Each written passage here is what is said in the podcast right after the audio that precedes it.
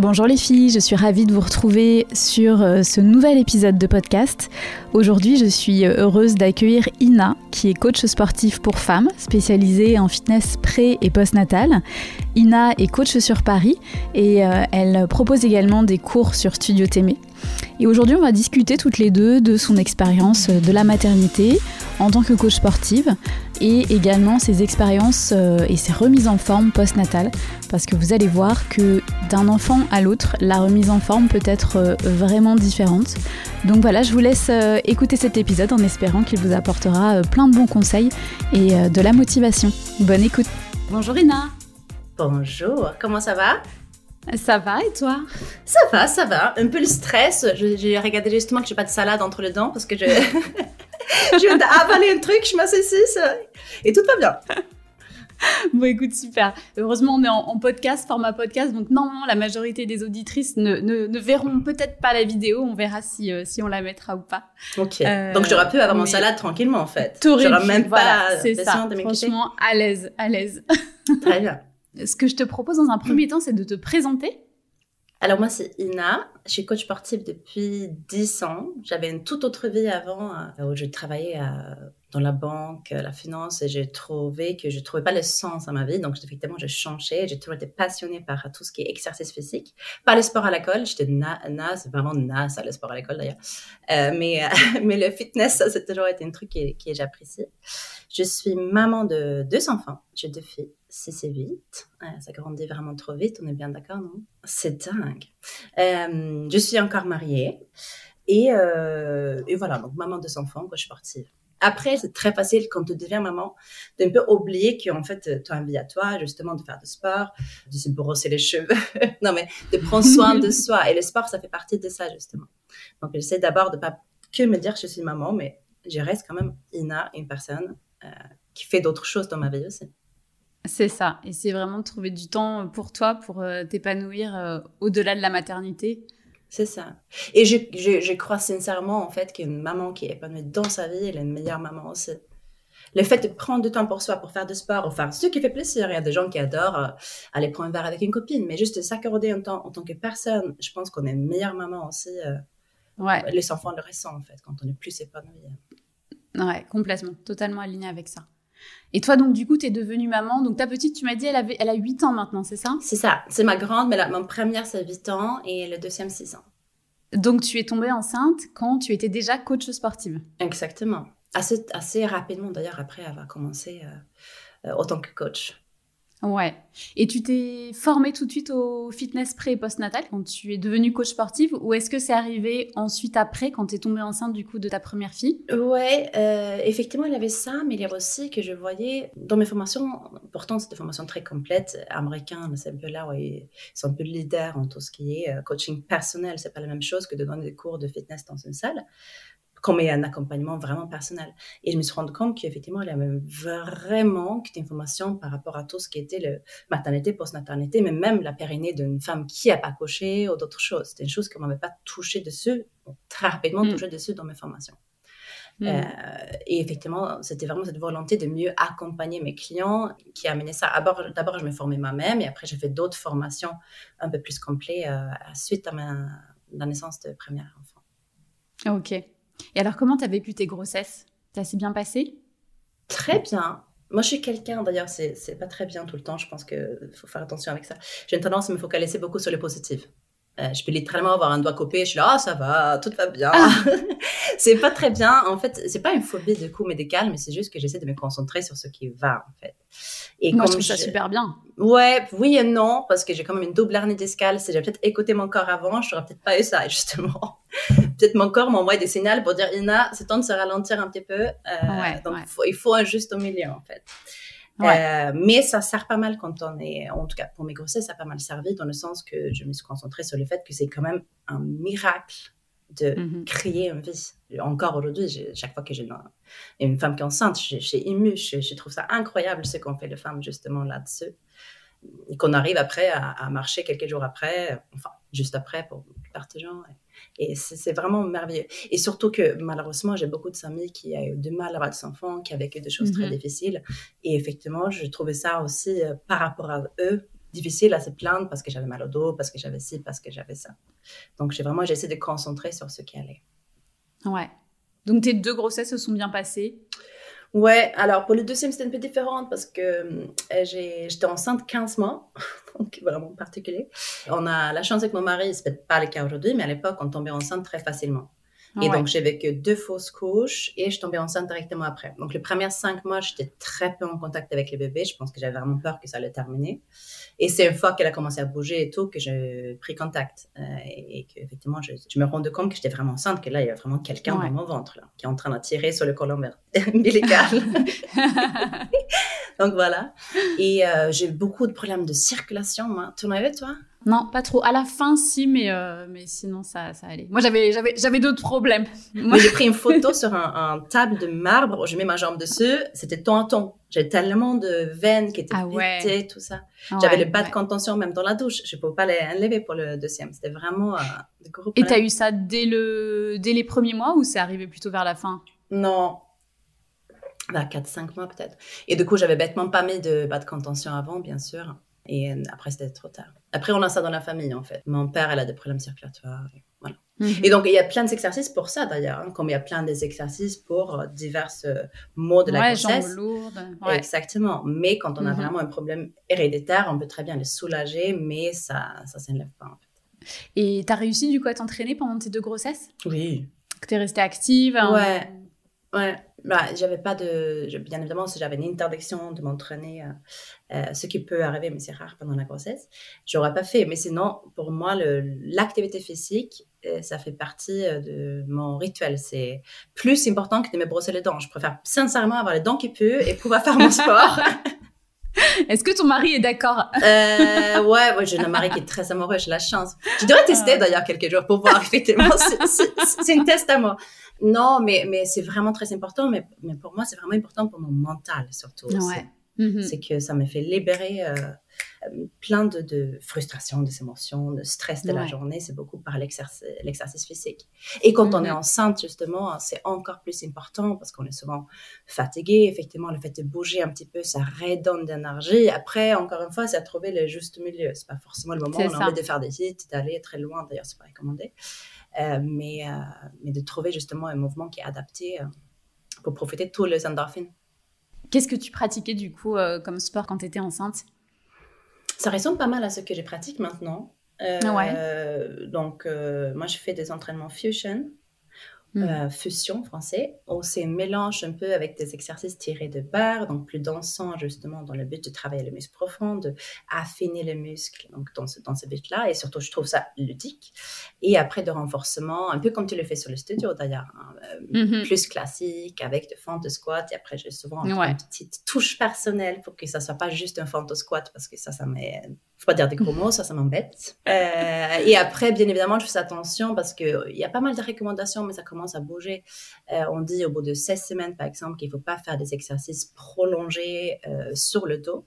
Mm-hmm. Après, il y a des gens bien qui dorment sur le dos, il n'y a pas de problème. Donc, effectivement, je faisais un peu attention à ces genres de choses. Je faisais beaucoup attention aux abdominaux, justement la mm-hmm. possession de pas faire un raccourcissement de grande droite mm-hmm. dans aucune position, donc vraiment de penser à la posture euh, globalement. Euh, aussi de ne pas soulever de poids lourds sur le, dessous de la tête. Ouais, je rajoute une petite précision pour les auditrices qui nous écoutent.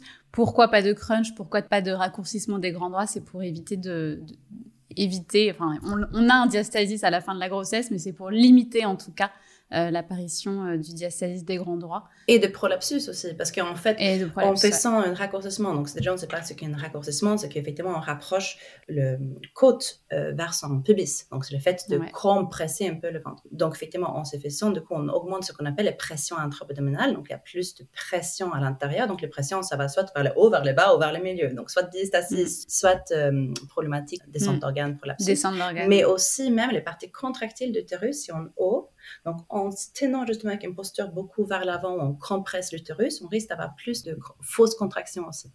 Mhm. Euh, donc, il y a ça aussi euh, que j'essayais d'éviter. Mais donc, c'était globalement un peu ce que je faisais avant. J'ai diminué l'intensité parce que c'est pas le moment dans la vie, il faut se dire les choses, c'est pas le moment dans la vie de se battre euh, le record. L'idée, c'est juste de se maintenir, de se sentir bien, etc. C'est ça, c'est ça. Et du coup, tes postpartum, comment ça s'est passé alors?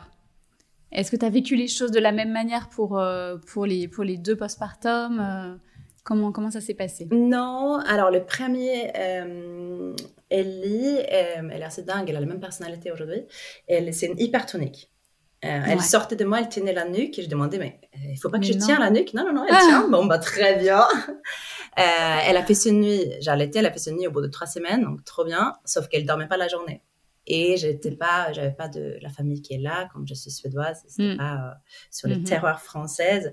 Euh, donc euh, le temps, le nombre de bodies qu'on utilise, franchement, quand on a un bébé, c'est impressionnant à quel point ils arrivent à régurgiter tout ça. Le temps de lancer une machine, on revient. Elle demandait beaucoup d'attention. Après, je pense que c'est courant pour les premiers. On donne beaucoup d'attention aussi. Dès qu'ils chouinent, mm-hmm. on se dit, oh là là, je m'occupais.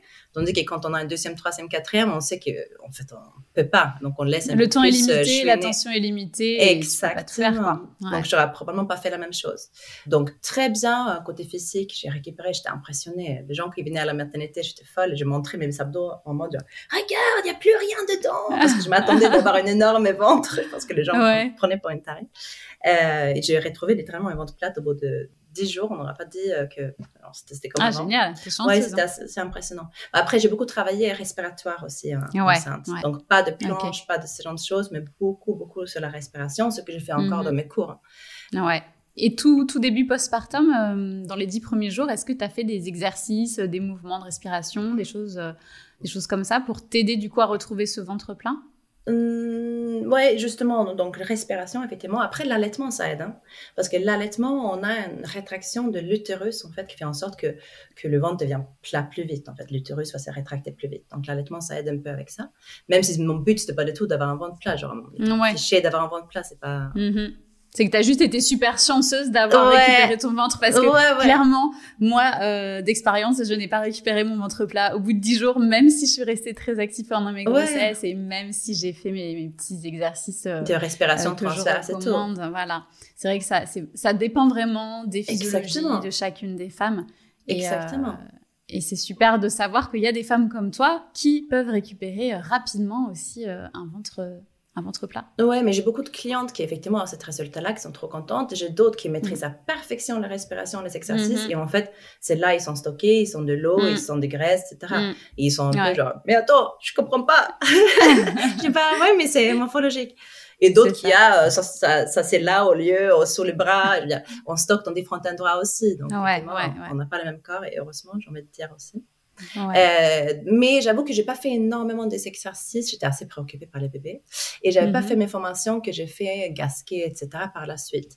Et en France, on a cette notion qu'il faut pas faire le sport dans les premières six semaines. C'est très mm. ancré dans la mentalité française. Le fameux six semaines. tout d'un coup, au bout de six semaines, on a le droit de faire des courses à pied, tout ce qu'on veut. c'est ça. C'est très bizarre en fait cette, cette fameuse limite. Tandis que c'est très différent déjà d'activités qu'on a fait avant. L'accouchement qu'on a eu, il y a beaucoup de choses qui sont en jeu. Mais le gynéco s'arrête souvent aux fameuses six semaines. Donc, moi, j'avais mhm. attendu bêtement six semaines, j'avais fait mes respirations, etc.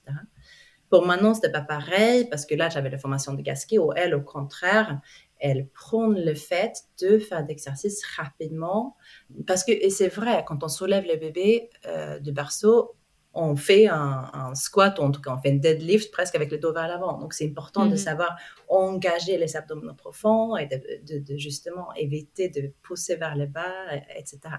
Donc, elle mhm. prône vraiment le fait qu'on commence déjà dès la naissance avec des exercices.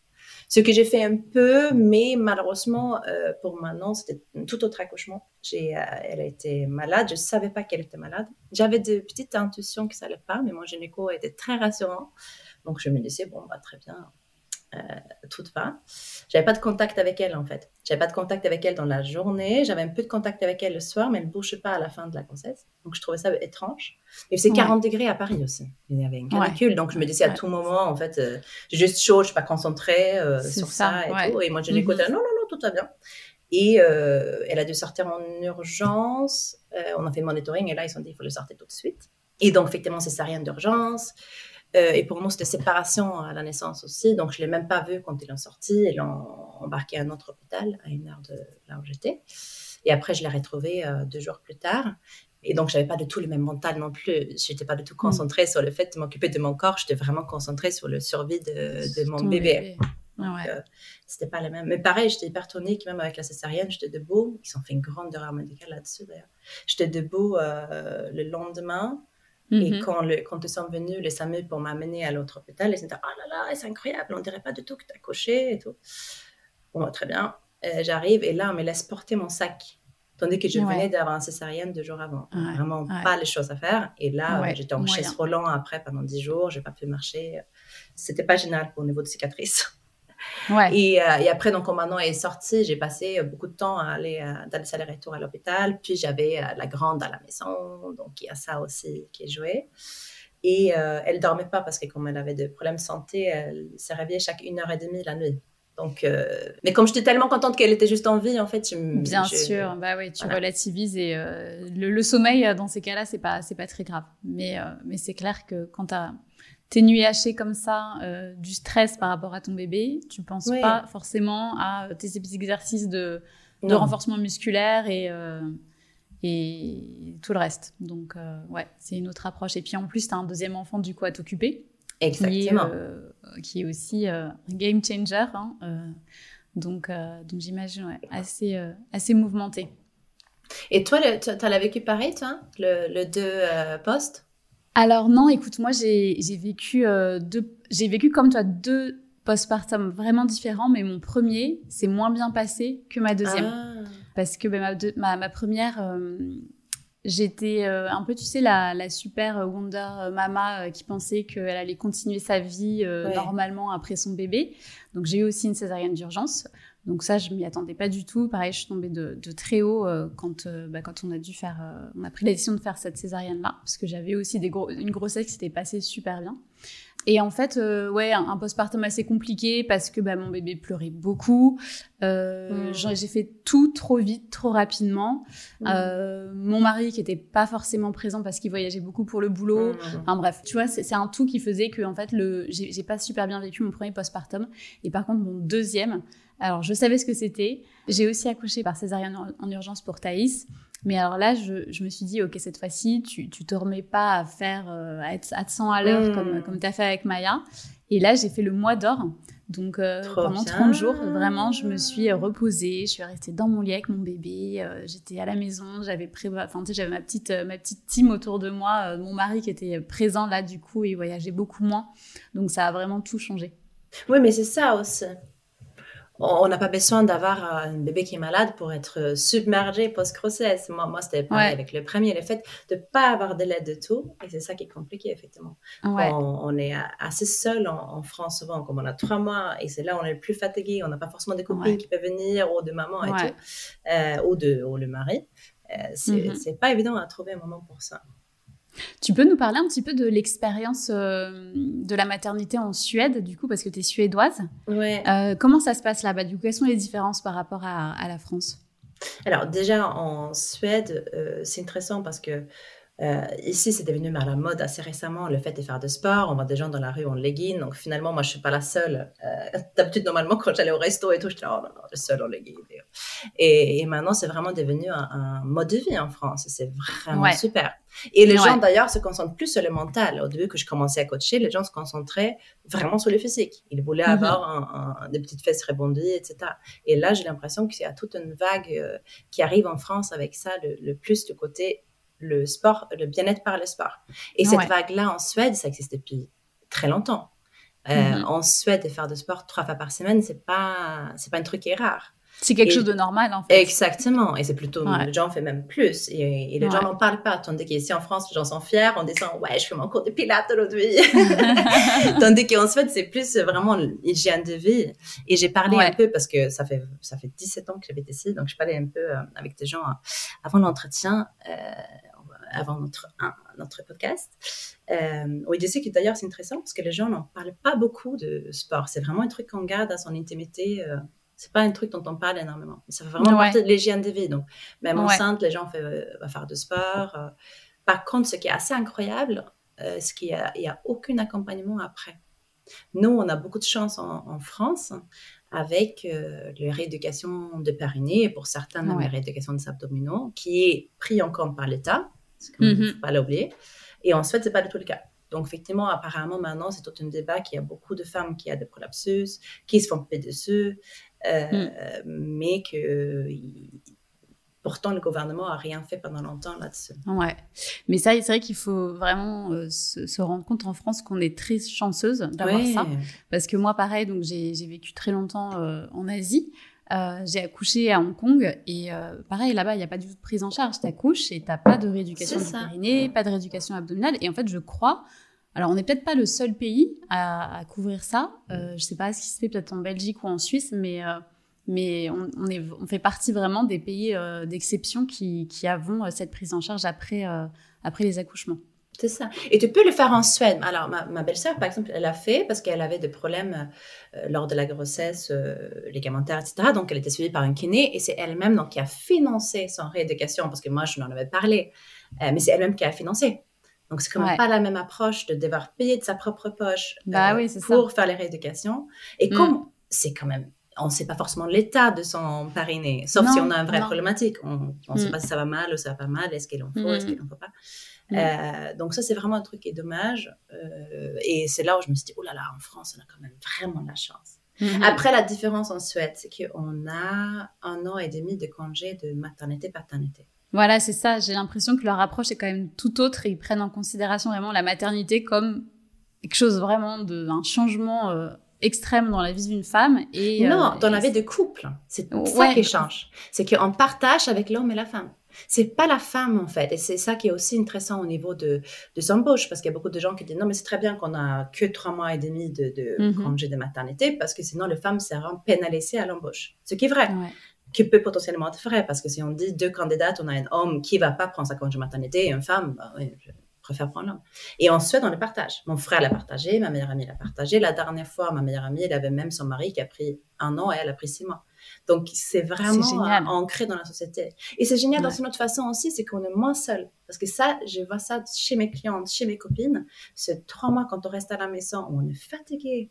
On n'a pas forcément de copines qui peuvent venir parce qu'ils bossent, mm. parce qu'ils sont d'autres choses. C'est ça. Donc, on est très isolé. Tandis que quand mm-hmm. c'est un an et demi en Suède, on a toujours des copains qui ont des enfants plus grands qui peuvent venir et qui sont des mm-hmm. parents assez récemment, qui peuvent aider, qui peuvent donner des conseils si ça va pas. Donc, on a, on a moins cette isolation vraiment que je trouve malheureusement en France en tant que jeune maman, tu rentres chez toi, tu as peut-être ta famille aussi qui est plus présente. moi, j'ai l'impression qu'en Suède, vous êtes un petit peu, vous peut-être un petit peu plus en, entre guillemets en tribu que, en France. Souvent, les parents sont là pour aider ou comment ça se passe? Hum, Ouais, oui et non. Alors, nous, quand on a. Non, ça rien à voir avec le sport, mais nous, quand on a 18 ans, moi je l'ai fait aussi d'ailleurs, euh, c'est vraiment dans notre culture qu'on part euh, de Nice peu importe, même si on habite dans la même ville dans laquelle on va faire des études, on, prend ce qu'on appelle un prêt d'étudiant. Enfin, ça s'appelle le prêt d'étudiant, mais et c'est l'État qui, les, qui nous envoie une lettre qu'on signe euh, pour avoir ce prêt. C'est même pas qu'on va faire un, démarche, ça fait pas de faux et tout le monde le prend. Donc on cherche un indépendant assez jeune. Après en mhm. Suède, on n'a pas ce système de nounou qu'on a euh, en France, d'aide même avec le ménage, tout ça c'est assez rare. Le ménage ça commence maintenant. Et donc, effectivement, euh, souvent, les grands-parents vont aider. Euh, maintenant, ça change en France aussi, mais en Suède, on travaillait, on finissait le travail beaucoup plus tôt en Suède. Mm-hmm. C'était pas forcément le, celle qui est restée le plus tard au boulot qui était le mieux vu. Mm-hmm. Euh, et ça, ça change maintenant aussi depuis Covid en France d'ailleurs, qui a mm. moins cette côté que les gens restent jusqu'à 20 heures au bureau, etc. Mm-hmm. Et du coup, on avait souvent un grand-parent qui peut aider. Mais moi, j'ai jamais, dans ma vie, j'avais jamais un nono ou quelqu'un qui, qui, qui ont une voisine qui s'occupait de moi. Les parents étaient très seuls avec, euh, avec les enfants parce que leurs parents habitaient loin. Euh, donc du coup, pour revenir à tes, tes, tes, périodes postpartum, donc ta deuxième, euh, ta deuxième période postpartum compliquée, comment tu as réussi à reprendre une activité sportive régulière? Comment tu as réussi à te retrouver, on va dire, en tant que femme et, et, voilà, et te prendre quelques minutes par jour pour, bah, pour pour, tes pratiques qui te, qui te font extrêmement de, de, bien, comme tu le disais au début de l'épisode alors, moi, j'avais vu quelqu'un pour les rééducations de Paris qui disait, bah, Ina, euh, pour faire votre rééducation toute seule, parce que je montrais comment je respirais, ce que je faisais. Donc, je faisais ma rééducation toute seule en même temps que j'allaitais. J'avais un super mhm. allaitement d'ailleurs pour le, pour le deuxième, mais pas du tout pour le premier, c'était catastrophique. j'ai fait tout mon allaitement sur un sein pour la première parce que j'avais un engorgement de l'autre, donc, euh, et j'avais des crevasses. Bon, bref. Et elle mangeait beaucoup moins souvent. Donc, du coup, j'ai trouvé un peu le temps. Ça, c'était après, après les premiers mois on était à l'hôpital. J'avais de temps dans la journée. Comme elle s'est elle passé le TT de trois heures, j'avais un peu de temps. Elle faisait des siestes, ma, ma deuxième. Euh, et donc, c'était beaucoup d'exercices, effectivement, dans position allongée, assez concentré encore une fois sur les fameuses respirations. On essaie de mm-hmm. retravailler le fessier, commencer avec l'intérieur des cuisses, ce genre de choses. Donc, c'était vraiment le fameux conseil, euh, essayer de profiter quand euh, l'enfant dort. Mm-hmm. Ouais, ça t'a réussi à faire ça? Bah, Pour ma deuxième, mais pas pour ma première, qui ne dormait pas. Donc effectivement, quand tu dors pas, c'est... et tu as envie de dire, euh, ouais, très bien. Les gens disent dors quand le bébé dort. Bah oui, mais, on... il faut quand même un moment que je lave mes cheveux. Ça fait une semaine que je pas laver les cheveux. Il faut quand même que je lance machine. Genre, c'est pas si simple que ça, en fait. même si je conseils avec des bonnes intentions. Mais c'est pas si évident. Et du coup, effectivement, j'ai repris de petits exercices comme ça, mais, mais, euh, mais entre la maladie de Manon et entre tout, j'ai vraiment pas repris le vrai sport après, avant trois mois. Et j'étais pas très épaisse, dans le sens que j'avais pas pris énormément de poids. Euh, je m'alimentais pas d'ailleurs la première semaine où maman était malade. Comme je, à l'hôpital, c'était compliqué. Comme j'étais chez elle, on n'a pas le droit de manger chez elle. Là, on l'était. Et euh, donc, j'avais perdu pas mal de poids, mais je me sentais toute flasque, toute euh, mhm. molle. Pour moi, c'est vraiment mhm. le fait de se sentir fort physiquement et mentalement, ça va aussi avec. Il y a un lien avec ça. Et donc, je, je me rappelle qu'elle avait genre trois mois avant que j'ai repris euh, de vrais exercices. Mm-hmm. On faisait attention, bien évidemment, au périnée, pas de relevé de bus, pas de planche, pas ce genre d'exercices-là. Et là, maintenant, donc, tu es maman de, de, de petites filles, du coup, un peu plus, un peu plus grandes. Comment tu trouves euh, du temps pour t'entraîner? Est-ce que euh, tu Bon, alors, tu es coach sportif, donc on peut des fois se dire que c'est plus facile de s'entraîner, des fois pas forcément, parce que bah, tu cours euh, un petit peu euh, d'une cliente à l'autre, euh, tu as aussi ton travail online, donc c'est pas forcément évident. Comment tu arrives à, prioriser le sport dans, dans tes journées? Est-ce que tu es plus à faire du sport le matin ou le soir ou avec tes enfants autour? Comment, comment tu t'organises? Non, mais tu as, tout dit là-dessus. Parce que j'ai beaucoup de clientes qui me disent Mais toi, t'as ci, t'as ça. Je dis Mais oui, mais je travaille dans le sport. Je passe pas ma journée à faire de sport, mais je montre les exercices à mes clients, je marche entre mes clients.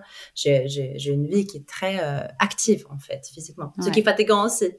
Euh, après, récemment, ce que j'ai fait souvent et ce qu'il faut pas faire, il faut dire les choses comme ils sont. Mieux, il faut mieux faire une chose à la fois mais sinon, j'ai pas le temps. Donc, souvent, le soir, euh, avec mon mari, si on se met une série, je m'allongeais devant, je vais faire quelques exercices où je cible, je vais cibler soit les fesses ou soit euh, les abdos ou le haut de corps. Donc, de temps en temps, je mhm. l'utilise comme un podcast. D'ailleurs, les séries, je l'écoute plus que je les regarde, mais c'est notre moment tous les deux. Mais je les fais systématiquement. Quand on met une série, un truc, je prends 15 minutes où je m'étire ou je fais quelque chose devant et après, je ah chill avec lui. Donc, c'est ma façon que j'ai trouvé d'essayer de conjuguer euh, le temps avec mon mari et le, mmh euh, et, le sport. Après le week-end, euh, j'essaie de me faire une vraie séance de sport pour moi. Mmh parce que c'est vite fait quand tu coaches d'ailleurs aussi que tu te dis tiens j'ai fait 10 squats avec une cliente là j'ai fait ci j'ai fait ça j'ai pas besoin de faire mon sport. Mais c'est pas c'est pas vrai parce que déjà on fait le sport pour quelqu'un d'autre et c'est pas forcément à son propre niveau. Il y a j'ose croire qu'on a meilleur niveau que, que, que, les clients quand même parce qu'on bouge plus. Ouais, et puis il faut, il faut un, programme, enfin un entraînement euh, réfléchi et bien construit Exactement. pour toi, pour, tes, pour, tes, pour ton niveau et, tes objectifs physiques. Exactement. Et donc, du coup, effectivement, c'est le week-end et de temps en temps dans la semaine. Moi, je ne sais pas pour toi, mais moi, j'ai un de temps qui change tout le temps. C'est pas, euh, j'ai pas, je vais pas dire, ah, les mardis matin, je fais ci. Enfin, j'ai certaines choses qui, qui, qui, sont stables, mais ça bouge un peu tout le temps. Euh, donc, c'est difficile à avoir un, un pratique régulière de là-dessus. Moi, je rêve de me réveiller le matin et faire mon sport. Mais euh, je ne suis pas matinale parce que comme je reste avec mon mari quand les enfants sont couchés et ma grande se couche à 9h. Donc, il faut aussi savoir à quel moment dans la journée on est plus euh, au taquet. et aussi, chez nous, en fait, ma, ma, petite, elle dort à côté de salon. Donc, si je me réveille, elle, vient. Donc, mon moment pour moi, je ne l'ai pas non plus. Donc, mais sinon, ça, c'est toujours le bon conseil de faire le sport le matin. Comme ça, c'est fait. On sait qu'on a fait mhm. ça devant soi. Mais c'est pas toujours praticable euh, dans, dans, la vraie vie, entre guillemets. C'est ça. Moi, c'est vrai que c'est souvent ce que je recommande euh, quand tu as, vraiment du mal à trouver du temps dans ta journée. Voilà, mets ton, mets ton réveil 25 euh, minutes avant, 30 minutes avant, et puis tu te cales un petit entraînement rapide. Mais après, comme tu dis, il y a des contraintes. Hein, ça dépend des enfants. Ça dépend de comment est, comment est ta maison. Est-ce que tu vas réveiller toute la famille en faisant ton sport ou pas? C'est pas toujours, euh, pas toujours évident. Moi, je sais que j'avais, j'ai eu de la chance parce que j'ai des filles qui dorment très bien J'avais une maison, pareil, qui faisait en sorte que je pouvais faire mon entraînement sans réveiller tout le monde. Mais pour certaines, c'est. Tu pourrais le faire dire, toi aussi. Ouais, ouais, ouais. Bah, à l'époque, quand mes filles étaient petites, c'était plus compliqué de le, le faire dehors parce qu'on n'était pas là où on est aujourd'hui. Mais, euh, mais en effet, euh, ce que tu disais tout à l'heure par rapport à l'optimisation du temps Netflix avec ton mari, mais ça, c'est un super conseil parce que souvent, on n'y pense pas. On se dit, on n'a pas le temps, mais concrètement, des fois, il faut essayer de, faire un petit topo sur son, sa journée et se rendre compte aussi, des fois, à quel point on peut perdre son temps. Tu vois, par exemple, devant bah, les réseaux sociaux, à scroller, euh, être devant la télé. Alors c'est sympa la télé, sympa les séries, ça, tu, te vides un peu l'esprit, mais je pense que tu peux essayer, euh, si t'as vraiment pas le temps, de te dire bon bah allez donc trois soirs dans la semaine, comme tu fais, je déroule mon tapis, je me fais quelques petits mouvements. C'est pas un entraînement euh, de fou où je vais être transpirée. Mais c'est déjà de bouger. Mais au moins c'est du mouvement, mmh. voilà, et c'est déjà euh, bouger, faire attention à son corps, et, et ça c'est top. Mais pour ça il faut connaître et en fait, c'est ça notre avantage qu'on connaît les exercices effectivement à faire. Mais, mais, euh, mais effectivement, je fais ça. Après, même de temps en temps, quand je suis sur mon tel, je envoie des messages à mes clients. Euh, je marche sur place, euh, j'essaie de bouger en mm. même temps pour essayer de, de, stimuler la circulation aussi, ce genre de mm-hmm. choses. Et, et, donc, effectivement, je fais beaucoup de petits entraînements de cours et pas trop de longs entraînements, ce que je faisais avant. Et bizarrement, en fait, on pourrait croire, mais j'ai pas de moins bons résultats, même si j'ai fait moins de longues séances, en fait. Mhm. Donc, je pense que c'est aussi la régularité qui, qui joue beaucoup. De faire, euh, Et après les dîners, il y a un autre avantage. Alors, mais ça, c'est pour les gens qui ne perdent pas. Le fait de bouger après avoir mangé, ça aide aussi euh, à euh, moins stocker. C'est un conseil. Normalement, je ne parle pas de poids, mais, mais, le fait de bouger, ça peut être la marche ou n'importe quoi, ça aide un peu à, moins, utiliser les glucides qui vont aller à stocker ton graisse. On va l'utiliser, laisser au lieu pour faire son sport. En fait. Ouais, non, c'est un super conseil ça. Donc les filles, hein, vous penserez à Ina la prochaine fois que vous vous mettrez devant Netflix. je vous mettez, vous sortez le tapis et allez, un petit coup de, un petit coup de fitness fusion. Euh, Dina, qu'on peut retrouver en plus sur le studio. Rapide, court, efficace, ça brûle bien. Euh... Oui, mais après, c'est aussi une question de priorité. Genre, moi, là, on va voir, j'ai pas les ongles faits. Il y a des femmes qui ont toujours les ongles faits, qui sont toujours préparées, qui sont toujours. Et c'est là où ils, font. Donc, où ils mettent leur temps et c'est leur bonheur. moi, c'est mm. vraiment le mouvement et, euh, parce que je sais que j'ai une meilleure personne là-dessus. Donc, si on se mm. dit, tiens, j'arrive pas, peut-être faire une liste en disant, tiens, où sont mes priorités? Peut-être c'est les ongles les priorités. Et de coup, on se dit, bon, bah, fine, j'arrête de culpabiliser mm-hmm. pour le fait que j'ai pas le temps de faire du sport plus qu'une ou deux fois par semaine, ou même mm. de temps en temps, pas du tout. Mais au moins, on n'a pas cette frustration. Moi, j'aimerais bien avoir les ongles faits, mais je suis pas frustrée là-dessus parce que je sais que c'est pas ma priorité, en fait. Mm-hmm. Donc, c'est aussi de, de, de dire qu'est-ce qui est plus important dans ma vie. Parce que en tant que maman, en tout cas, même, même tout le monde, mais on, va pas se mentir, quand on a des enfants, on a, encore moins de temps que, que les, personnes qui l'ont pas. On a vraiment, en tout cas, pas beaucoup de temps pour euh, les choses qu'on faisait avant, notamment le sport, euh, les longues séances. Et puis les ongles, franchement, quand t'es maman de jeunes enfants, clairement les ongles, vaut mieux pas que tu les aies euh, ah, faits parce que parce que je sais pas comment tu fais pour garder ta ta manucure plus de plus de 24 heures, 48 heures quoi. Ah mais j'ai clientes comme ça, je sais pas comment ils font, ils sont toujours les ongles nickel. Ouais. Oh, c'est du permanent sans doute et euh, ça ouais. Et peut-être ils mettent pas les mains à la pâte euh, avec les enfants. voilà, peut-être, c'est pas. Après, un autre conseil où je trouve beaucoup de temps, euh, c'est le hum, batch cooking. Le fait de faire mhm. la cuisine et de faire, euh, je vais faire, et ça c'est le soir aussi malheureusement après que les enfants sont couchés, aussi devant la série qui est dans la cuisine, euh, c'est que je prépare des légumes pour la semaine euh, ou pour les trois jours à venir. Je les mets à griller dans le four où je te prépare euh, de quinoa en avance que j'ai cuit. Et en fait, pour que le repas soit rapide, pour que je passe pas de temps la semaine à cuisiner. Ouais. Et ça, ça me fait gagner beaucoup de temps aussi pour avoir le temps pour mes enfants ou pour faire mon sport. Mais c'est vraiment une chose que je ne faisais pas du tout avant, avoir les enfants. Et c'est un gain de temps énorme. Ouais, c'est un gain de temps. Et puis en plus, ça réduit les chances de manger, euh, de manger n'importe quoi. Tu exactement. Tu sais que tu as des options qui sont euh, saines, équilibrées dans ton frigo. Tu te fais une petite assiette. C'est pas une, magnifique assiette Instagrammable, sans doute, mais au moins, euh, c'est coloré. Il y a des légumes, il y a des protéines. Et, et c'est ça qui fait aussi que tu te sens bien au quotidien, tu te sens en forme, tu arrives à garder la ligne parce que je pense qu'avant tout, euh, avant le sport, c'est ta nutrition qui est, qui est, qui, clean, quoi. Bon, moi personnellement, je, je pratique l'alimentation intuitive. Donc, je mange, si j'ai envie de manger du chocolat, j'en mange. Je mange quasiment tous les jours un chocolat ou, moi, c'est les glaces que j'adore. Ouais, tu peux nous en parler un petit peu? Tu peux nous présenter ce que c'est l'alimentation intuitive? Ah, je pensais que tu allais me parler, que j'allais parler de tes glaces, parce que ça, je peux parler aussi. Ben Jerry's, j'ai plein de... Agendas. j'ai mon préféré, c'est peanut butter. Euh, alors, alimentation intuitive, je ne faisais pas du tout ça avant, et ça a vraiment changé ma, ma ligne. Euh, moi, j'ai une jeunesse, euh, quand j'avais 20 ans et tout ça, où j'avais des problèmes alimentaires. Donc, euh, ce qu'on appelle orthorexie, je ne sais pas si tu connais. On en parle maintenant un peu en France. Ouais.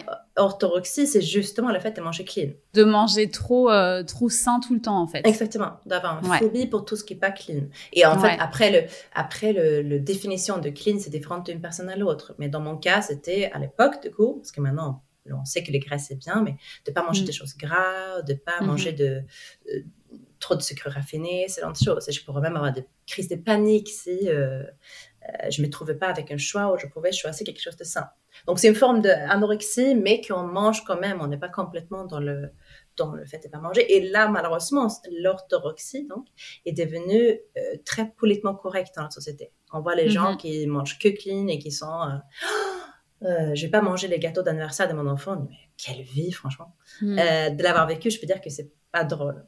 Mais c'est très accepté, justement, malheureusement, en France, en ce moment où on a cette mhm. vague de santé euh, qui, qui est un mhm. peu, en anglais, des borderline, qui est, mhm. où le, le, la limite est fine entre un, un trouble alimentaire et le fait d'essayer de prendre soin de sa santé. Et donc, j'avais ça quand j'étais plus jeune et après, j'étais en restriction régulièrement. Et euh, c'était un peu par hasard que j'ai découvert cette technique. J'étais très intéressée par cette technique justement pendant cette période-là, mais j'arrivais pas à la mettre en place. Et donc l'alimentation intuitive, c'est que on écoute les sensations. Euh, il y a 10 points en fait. Euh, on écoute les sensations de, son corps. Donc on essaie vraiment de se connecter à la satiété à la faim. Donc, quand on a faim, ce qui est complètement contre d'ailleurs tout ce qui est régime. En régime, on dit on va tenir, on va essayer de trouver, on va tenir le plus longtemps avant de manger. Euh, on essaie de manger de plus petites quantités potentiellement qu'on a besoin. Et en fait, ce qui se passe souvent après, c'est qu'on tient sa fameuse régime pendant une semaine, cinq jours, ou même deux. Et après, on fait des craquages total. On se lâche comme si c'était euh, son dernier jour à vivre euh, sur Terre. et après, on, se promet quatre jours plus tard, je vais refaire un régime. Donc, c'est cette fameuse effet Jojo qui est pas très simple pour le mental, mais pas pour le corps non plus. Et là, donc, depuis que j'ai pratiqué ça, c'est assez magique. J'ai j'ai donc déjà perdu un peu de poids, mais surtout euh, une libération mentale aussi par rapport au fait de payer son alimentation, payer ses mhm, aliments, mhm. ou devoir se dire, si je vais au restaurant, euh, si j'ai envie de manger des pâtes, je mange des pâtes, si j'ai envie de manger une salade, je mange des salades. Après, moi, j'ajoute, euh, et ça, c'est dans les critères, Tribeca. Evelyne Tribeca qui a créé cette méthode, ouais, qui date. Euh, ou une des points, c'est justement de, faire attention aussi un peu à l'alimentation, d'être de, sûr d'avoir un peu de légumes et de vitamines dans son alimentation et pas que se dire tiens, je mange intuitivement, j'écoute ma faim et j'écoute ma satiété, alors je mange que de bonbons et de, et de chips, c'est pas ça. Et c'est aussi d'écouter son appétit, euh, dans le mhm. sens, euh, est-ce que j'ai vraiment envie de manger cette croissant ou est-ce que je le mange parce que c'est là? Et mhm. quand on a vraiment envie, on le mange. Si on n'a pas vraiment envie, ben, on choisit d'autres choses, en fait. Donc, vraiment de se connecter aussi de quoi on a envie pour le moment. Souvent, c'est une réflexe. Et on peut même manger parce que c'est là, euh, quand on est en régime, parce que c'est là, parce qu'on s'interdit de ne pas le manger le lendemain. Et moi, c'était mhm. beaucoup ça, que je, je, je mhm. mettais beaucoup de cette interdiction. Et du coup, en fait, une fois que je mangeais une croissant, je ne mangeais pas un, je mangeais deux, avec le Nutella dessus. Ouais, ouais c'est ça. Et donc, total. Exactement. Donc là, je m'accorde parce que j'ai faim de ça. Peut-être que ce ne sera pas le cas dans deux ans, j'en sais rien, mais je m'accorde souvent de sucreries le soir. Euh, ça va être un petit bol de glace ou ça va être quelque chose qui me fait plaisir. Mm-hmm. Et j'ai pas ces craquages le week-end où je me dis tiens je fais une brunch et euh, je mange tout ce que je veux. Et ça a mis longtemps comme ça à se, à se mettre en place? Parce que quand on quand on parle de là où tu étais, que, comment ça a pris longtemps à peu près? Alors bizarrement, en fait, j'ai jamais réussi à, à, les faire quand j'ai essayé de les faire. Et je me mhm. suis trouvée dans une position, c'était quand on a fait des travaux chez nous, je me suis trouvée à habiter chez ma belle famille. Et chez eux, c'est euh, plat à la crème le soir de pâtes. Vraiment, genre très gras. Et pas du tout ma cuisine que je mange normalement. Ouais, et tu devais tellement mal. Non, mais c'est ça. Je me manquais mes légumes et tout. Oh Ils sont toujours une salade verte. Mais la salade verte, limite, on le prend, on fait comme ça. Il y a des vinaigrettes qui coulent. c'est pas du tout comme je mange. Euh, et en fait, j'ai perdu de poids.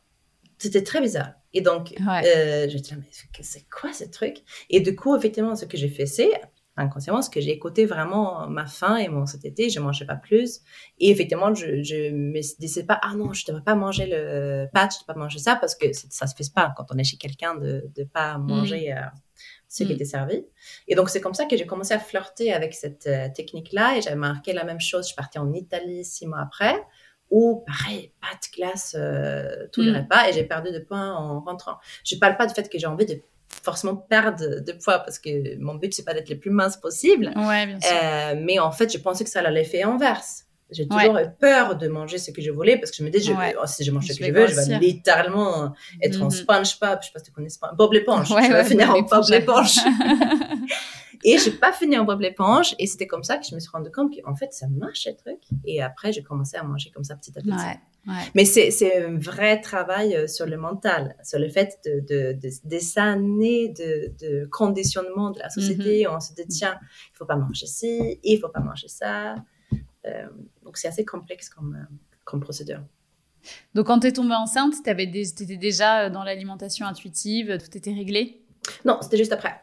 C'était juste après. C'était ma petite mois.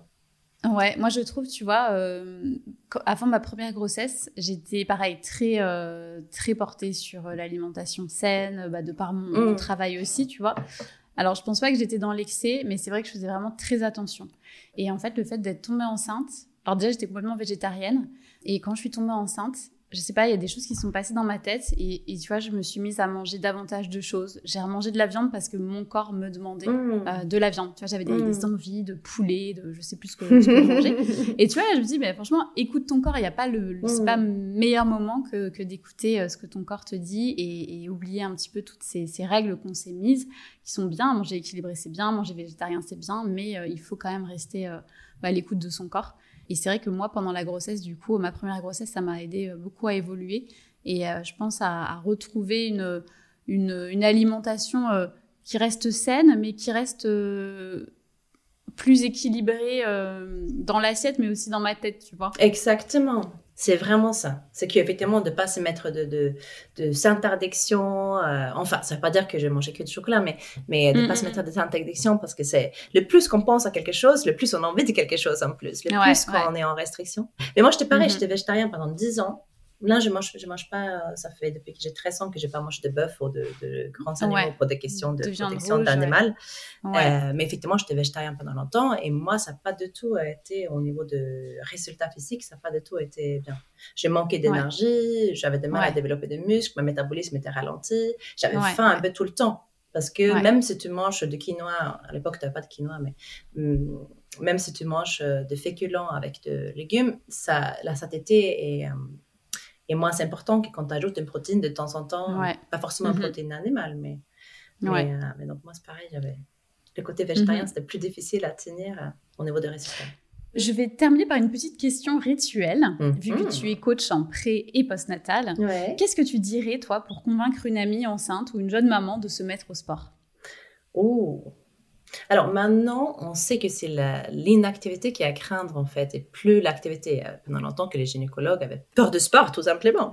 Euh, c'est plus le cas. Euh, les femmes enceintes, d'ailleurs, ils ont les mêmes recommandations que le reste des femmes de la société. C'est 5 fois 30 minutes d'activité physique modérée. Après, si on, augmente l'intensité, faire moins, mm. par semaine. Juste pour être en bonne santé. On ne parle pas de perdre de poids, on ne parle pas de, de s'affûter, on parle juste pour être en bonne santé, pour diminuer le risque de maladie, etc.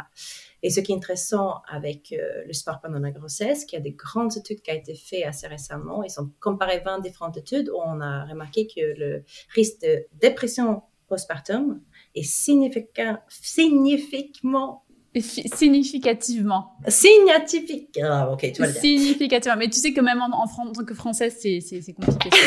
Merci, tu es gentille. Euh, moindre euh, quand on fait du sport pendant la grossesse. Donc ça, c'est déjà un grand atout parce que la dépression postpartum n'est pas facile à gérer.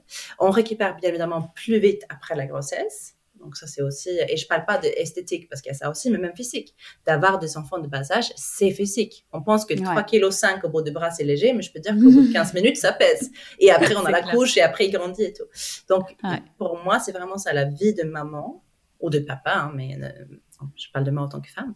La vie de maman est bien physique et sur le plan mental également. C'est stressant et le sport, c'est vraiment un atout pour mhm. pouvoir euh, se sentir au top euh, autant que femme, autant que maman et, et donner le meilleur de soi, euh, même si c'est pas tous les jours qu'on donne le meilleur de soi, il faut dire les choses comme ils sont, mais essayer de donner le meilleur de soi au moins. C'est ça, ouais, ouais, ouais, c'est ça. C'est que bah, tu prends du temps pour toi, tu te sens bien dans ton corps, tu te sens bien dans ta tête et donc du coup, bah, tu es, une maman plus disponible, moins stressée, moins énervée parce que, parce que bah, on sait toutes que des journées avec les enfants, c'est challengeant ça met les nerfs à, ça challenge les nerfs, on va dire, et, voilà, le, sport euh, peut vraiment aider à, apaiser tout ça. Et une fois que les enfants sont là, le fait que les enfants nous voient faire de sport, c'est un cadeau qu'on leur donne pour la vie, en fait. Moi, j'ai ma petite qui réclame tout le temps de faire du sport avec moi, elle adore mhm. bouger, et je suis pas sûre si j'avais pas fait ça qu'il aurait la même approche. Donc, je me dis, je l'inspire aussi plus tard à avoir des scènes, à, mhm. prendre soin d'elle au, au, niveau physique au moins. Euh, donc, c'est vraiment un, petit cadeau qu'on peut donner à ses enfants. Aussi. Ouais, bah, je pense que ça va être le mot de la fin. Il faut garder ça en oh. tête. bon, bah, écoute, un grand merci, Ina, de m'avoir partagé euh, toute ton expérience, tes bons conseils. C'était super intéressant. Euh, je mettrai tous tes petits réseaux sociaux, sites internet en barre d'infos pour que les gens puissent te retrouver. tu es également présente du coup sur Studio Témé. Euh, oui. Les cours de fitness fusion euh, remportent un grand succès d'ailleurs euh, pour toute la catégorie post-natal et prénatal et même maman active. On a pas mal d'entraînements fessiers, ah renforcement des fessiers qui remportent un grand succès. Voilà, bah, écoute, un grand merci pour ton temps. Et puis, et puis, écoute, je te dis à très vite. Voilà les filles, cet épisode est fini. J'espère qu'il vous aura plu et surtout qu'il vous aura apporté de la valeur, vous aura inspiré et vous aura donné également un nouvel élan de motivation pour prendre soin de vous. Parce que n'oubliez pas, vous êtes importante, vous êtes précieuse et vous méritez de vous sentir bien au quotidien. Maintenant, si vous avez trouvé cet épisode utile, qu'il a résonné en vous, je vous invite à laisser une note de 5 étoiles sur votre plateforme d'écoute préférée. Merci beaucoup par avance. Ça va énormément aider le podcast à être découvert par d'autres jeunes femmes qui, comme vous, cherchent à s'épanouir et à prendre soin d'elles. Encore un grand merci pour votre écoute et votre soutien. On se retrouve très bientôt pour un nouvel épisode. À très vite!